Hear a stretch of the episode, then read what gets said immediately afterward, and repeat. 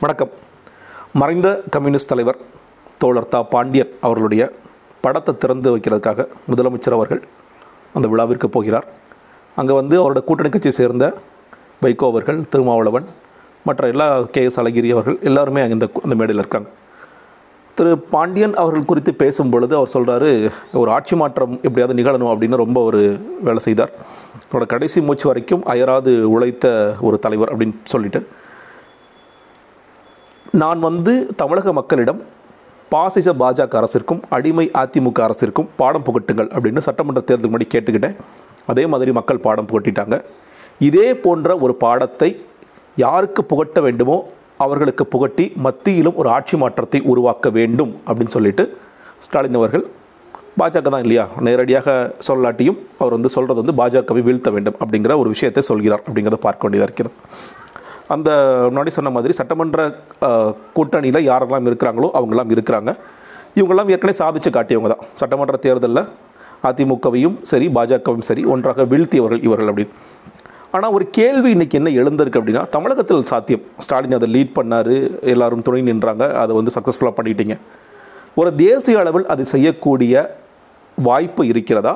அந்த இடத்திற்கு ஸ்டாலின் நகர்ந்துள்ளாரா? அப்படின்னு ஒரு மிக முக்கியமான கேள்வி ஒன்று எழுந்துள்ளது. அப்படி இருந்துச்சுன்னா ஏன் ரெண்டாயிரத்தி பத்தொன்பதுலேயே அது செய்யலையே அப்படிங்கிறத ஒரு கேள்வியும் எழுந்திருக்கு. ரெண்டாயிரத்தி பத்தொன்பதற்கும் இப்பொழுதுக்கும் உள்ள மாற்றம் என்னன்னு கேட்டிங்கன்னா ரெண்டாயிரத்தி பத்தொன்பதில் திமுக வந்து முதல்ல சட்டமன்றத்தில் ஒரு ஆளுங்கட்சியாக தன்னை நிலைநிறுத்திக் கொள்ள வேண்டும். அதற்கு பிறகு தான் நம்ம வந்து தேசிய அரசியல் பற்றிலாம் பேசணும். ஆனால் நாடாளுமன்ற தேர்தலையே அதற்கான ஒரு முன்னெடுப்பு இருந்தது. ரெண்டாயிரத்தி பத்தொன்பதில் காங்கிரஸ் பின்னாடி நின்ன முக்கியமான கட்சியில் இன்னும் சொல்லப்போனால் நின்ன ஒரு பெரிய கட்சிங்கிறது திமுக தான் இருந்தது அப்படிங்கிற நமக்கு தெரியும். இப்போ இரண்டாயிரத்தி இருபத்தி ஒன்றில் நமக்கு ஒரு மாதிரியாக சட்டமன்றம் இங்கே ஒரு நல்ல மெஜாரிட்டியில் போயிட்டுருக்கு. எந்த விதமான சிக்கல்களும் இல்லை. ஒரு அரசு ஆட்சி புரிகிறதுல. அப்போ அடுத்த கட்டத்தை நோக்கி நாம் நகர வேண்டும் அப்படிங்கிற இடத்திற்கு ஸ்டாலின் மட்டும் வரவில்லை. மற்ற மாநில தலைவர்களும் ஸ்டாலின் அவர்களை யோசிக்க ஆரம்பிச்சிட்டாங்களோ அப்படின்னு தெரியுது.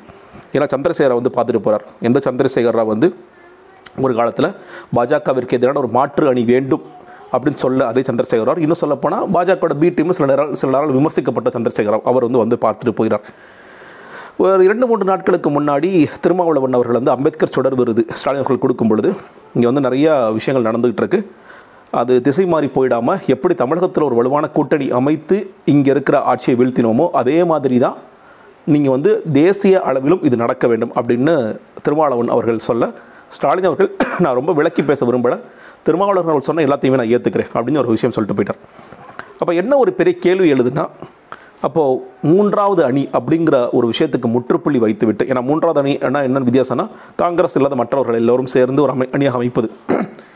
இரண்டாவது அணினா காங்கிரஸோடு சேர்ந்து எல்லாரும் ஒன்றாக பயணித்து பாஜக வீழ்த்துவது. இப்படின்னு இந்த இரண்டு விஷயங்களில் ஸ்டாலின் எதை முன்னிலைப்படுத்துகிறார்? அதில் இல்லை எதற்கு வந்து தன்னுடைய ஆதரவை இப்போ கொடுத்துட்ருக்கார் அப்படின்னு பார்க்கும் பொழுது இல்லைங்க அந்த மூன்றாவது அணிங்கிறது ஒர்க் அவுட் ஆகாது.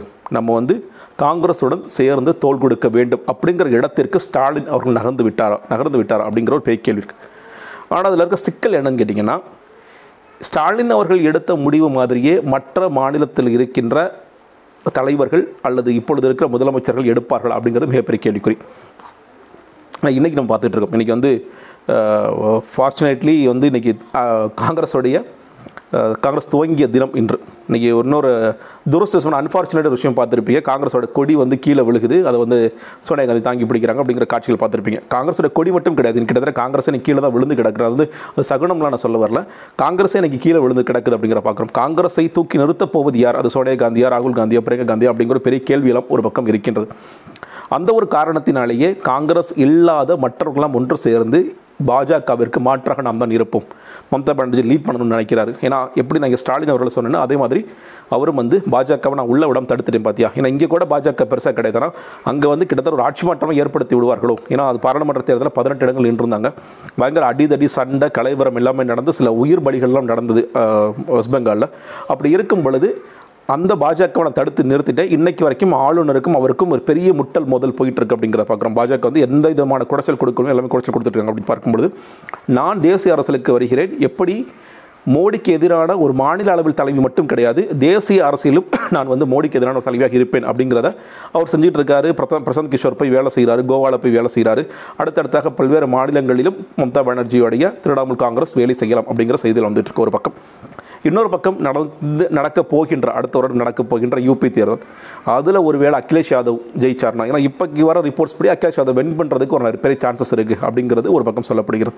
அப்போ அவர் ஜெயிச்சார்னா அவருடைய முடிவு என்னவாக இருக்க போகிறது? அவர் வந்து இல்லை காங்கிரஸ் ஏன்னா இப்போ அவங்கள பொறுத்த வரைக்கும் யூபியில் தயவு செய்து காங்கிரஸ் இந்த பக்கம் வந்துடாதீங்க உங்களோட கூட்டணி வச்சுலாம் காலியாடும் நீங்கள் வராதீங்க அப்படின்னு ரொம்ப தெளிவாக சொல்லிட்டாங்க. ஆனால் அதே அகிலேஷ் யாதவ் வென்றால் வென்ற பிறகு காங்கிரஸுடன் கூட்டணி சேர்ந்து போவாரா? இல்லைங்கள மூன்றாவது அணி போயிடலாம் மம்தா பானர்ஜி மாதிரியான ஆட்களுடன் போயிடலாம் அப்படின்னு சொல்லி சொல்லுவாரா? நமக்கு தெரியாது. இந்த மாதிரியான சிக்கல்கள்லாம் இருக்கிறது அப்படின்னு பார்க்கும்போது அதே மாதிரி இங்கே டிஆர்எஸ் டிஆர்எஸ் வந்து தெலுங்கானாவில் யாரை எதிர்த்து அவர் அரசியல் செய்கிறார்? காங்கிரஸ். இப்போ காங்கிரஸ் கிட்டத்தட்ட ஒன்றும் இல்லாமல் போயிடுச்சுனா கூட அவர் காங்கிரஸை எதிர்த்தே வளர்ந்தவர். அப்போ அதே டிஆர்எஸ் வந்து காங்கிரஸோட ஒன்றாக இணைவாரா? நம்ம பெரிய கேள்விக்குறி. நீங்கள் வந்து ஜெகன்மோகன் ரெட்டி. அவர் யாருனால் யாரால் வந்து இன்றைக்கி முதலமைச்சராக இருக்கார் மிக முக்கியமான காரணம் காங்கிரஸ். ஒய்எஸ்ஆருடைய பையனாக இருந்து நீங்கள் வந்து ஜெகன்மோகன் ரெட்டியை தொடர்ச்சியாக சிறையில் வைத்திருந்த காரணத்தினால் அவர் வெளியே வந்து பெரிய எழுச்சி ஏற்படுத்தி இன்றைக்கி அவர் முதலமைச்சராக இருக்கார் அப்போ அதே ஒய்எஸ்ஆர் உடைய பையன் ஜெகன்மோகன் ரெட்டி காங்கிரஸோட போவாரா அப்படிங்கிறது மிகப்பெரிய கேள்விக்குறி. அப்போ இப்படிப்பட்ட கேள்விக்குறிகள் இருக்கும் பொழுது காங்கிரஸ் இல்லாத மூன்றாவது அணிதானே ஒரு சாத்தியமான இருக்கிறது அப்படின்னு கேட்டிங்கன்னா ஆமாம். ஆனால் பிரச்சனை என்னன்னு கேட்டிங்கன்னா இவர்கள் எல்லோருக்குமான நோக்கம் என்பது ஒன்றாக இருக்கிறது. இப்போ நீங்கள் அகிலேஷ் யாதவ்கிட்ட தனியாகவோ இல்லை மம்தா பானர்ஜி தனியாகவோ இல்லை காங்கிரஸ் முதலமைச்சர்கிட்ட தனியாகவோ கேட்டிங்கன்னா எல்லாருமே சொல்லுவாங்க மோடியை வீழ்த்த வேண்டும் மோடியை வீழ்த்த வேண்டும் மோடி வீழ்த்த வேண்டும். அதில் ஆட்சியில் இல்லாத ஒரு ஊராக இருக்கலாம் இல்லை ஆட்சியில் இருக்கின்ற ராஜஸ்தான் போன்ற மாநிலங்கள் எல்லாமே ஒரே நோக்கம். அப்போது ஸ்டாலின் அவர்கள் சொல்கிறது மாதிரியோ இல்லை திருமாவளவன் முன்மொழிந்தது மாதிரியோ ஒரே நோக்கத்திற்காக ஒற்றை நோக்கத்திற்காக நாம் எல்லாம் ஒன்றாக இணையலாம் அப்படிங்கிற புள்ளிக்கு இவர்களெல்லாம் வருவார்களா என்று கேட்டால் வரலாம். ஆனால் அதை சாத்தியப்படுத்த போவது யார் அப்படிங்கிற மிகப்பெரிய கேள்வி இருக்கிறது. இப்போ மம்தா பானர்ஜி வந்து நான் தான் வந்து பிஎம் கேண்டிடேட் எல்லாம் எல்லாம் நீங்கள் சப்போர்ட் பண்ணுங்க அப்படின்னு சொல்லி சொன்னால் அதை ஸ்டாலின் சப்போர்ட் பண்ணுவாரா? ஏன்னா ஏன் ஸ்டாலின் நம்ம மறுபடியும் பேச வேண்டிய அவசியம் இருக்கிறேன்னா தென் மாநிலத்தில் ஒரு மிகப்பெரிய ஒரு ஸ்ட்ராங்ஃபுல்லான ஒரு பவர்ஃபுல்லான சிஎம்மாக மாறி இருக்கார் அப்படிங்கிறது நமக்கு தெரியும் இன்னைக்கு. ஏன்னா அவரை அவரை அவரை நீங்கள் ஒதுக்கி வச்சுட்டு இந்த தேசிய அரசியல் குறித்து பேச முடியாத நிலைக்கு அவரை தன்னை முன்னிலைப்படுத்தியிருக்கார் அப்படிங்கிறது தெரியும். ஏன்னா முன்னாடி சொன்ன மாதிரி ஆந்திராலேயோ தெலுங்கானாலேயோ அந்த குழப்பங்கள் இருக்குது ஸ்டாலின் வந்து காங்கிரஸா இல்லை மூன்றாவது அணியா அப்படின்னு டிசைட் பண்ணக்கூடிய இடத்துல அடுத்து நடக்க போகிற நாடாளுமன்ற தேர்தலையும் இதே anti BJP anti Modi waves வச்சே நம்ம வந்து நிறையா வரலாம் அப்படிங்கிற ஒரு யுக்தியில் அவர் இருக்கார் அப்படிங்கிறத பார்க்க முடியும். அப்போ இந்த சாத்தியப்படுத்த இன்னொன்று சொல்லப்போனால் மற்றவர்களுக்கு இருக்கிற மாதிரி ஒரு பிஎம் ஆஸ்பிரேஷன் ஒரு பிரைம் மினிஸ்டர் ஆஸ்பிரேஷன் அப்படிங்கிறது ஸ்டாலின் அவர்கள் இருக்குமான்னு கேட்டால் எனக்கு தெரிஞ்சு இல்லைன்னு தான் நினைக்கிறேன் இப்போ வரைக்கும். ஏன்னா யாராவது அவங்க கட்சியில் இருக்கிறவங்க அதெல்லாம் சொல்லலாம். நீங்கள் தான் பெரிய ஆள் நீங்கள் பிரைம் மினிஸ்டர் ஆகலாம் இல்லை டெப்யூட்டி பிஎம் ஆகலாம் யாராவது ஏற்றி விடலாம். பட் அவருக்கு அந்த மாதிரி பொலிட்டிக்கல் ஆஸ்பிரன்ஸ் இருக்குன்னு தெரியல. அவரை பொறுத்த வரைக்கும் ஒரு ஸ்ட்ராங் ஏன்னா நீங்கள் யாருமே சொல்லாத போதே வந்து ராகுல் காந்தி பிரைம் மினிஸ்டர் கேண்டிடேட்னு அறிவிச்சவர் ரெண்டாயிரத்தி பத்தொன்பது அப்படி இருக்க ஒருத்தர் வந்து அவரால் நிச்சயமாக இவர்கள் எல்லோரையும் ஒன்றாக இணைக்க முடியுமான்னு கேட்டிங்கன்னா எப்படி கலைஞர் அவர்கள் ஒரு காலத்தில் இவர்கள்லாம் ஒன்றாக இணைக்க முயற்சி செய்தாரோ அப்போ ஒரு கவர்மெண்ட்டாக நிறைய அமைஞ்சது நமக்கு தெரியும். அதே போன்றதொரு வேலையை ஸ்டாலின் செய்வாரோ அப்படிங்கிற ஒரு எண்ணம் இன்று பிறந்துள்ளது. நான் தொடர்ச்சியாக அவர் பார்த்துட்டே இருக்கார்.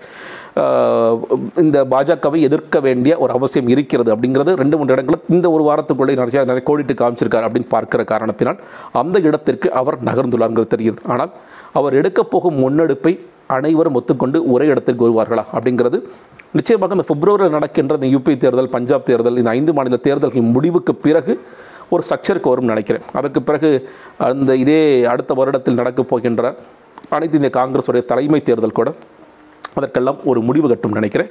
பார்க்கலாம். ஒரே ஒரு பாயிண்ட் என்னன்னு கேட்டிங்கன்னா ஸ்டாலின் இந்த இடத்துக்கு நகர்ந்திருக்கார். அதை மற்றவர்களும் அதை உணர்ந்து ஒரே இடத்திற்கு நகர்ந்து இவர்களும் நான் நான் பேசுகிறது அரசியல் மட்டும்தான். ஏன்னா எல்லாருக்கும் ஒரு அரசியல் ஆசை இருக்கிறது. நான் பாஜகவுக்கு எதிரானவன் அப்படிங்கிறத தாண்டி நீங்கள் வந்து அரசியல் ரீதியாக பாஜகவை எதிர்ப்பவர்கள் ஒன்றாக இணைய இணைய தயாராகிறார்களா அப்படிங்கிற புள்ளி மிக முக்கியம் நினைக்கிறேன். பார்க்கலாம் எப்படி போகுதுன்னு. நன்றி வணக்கம்.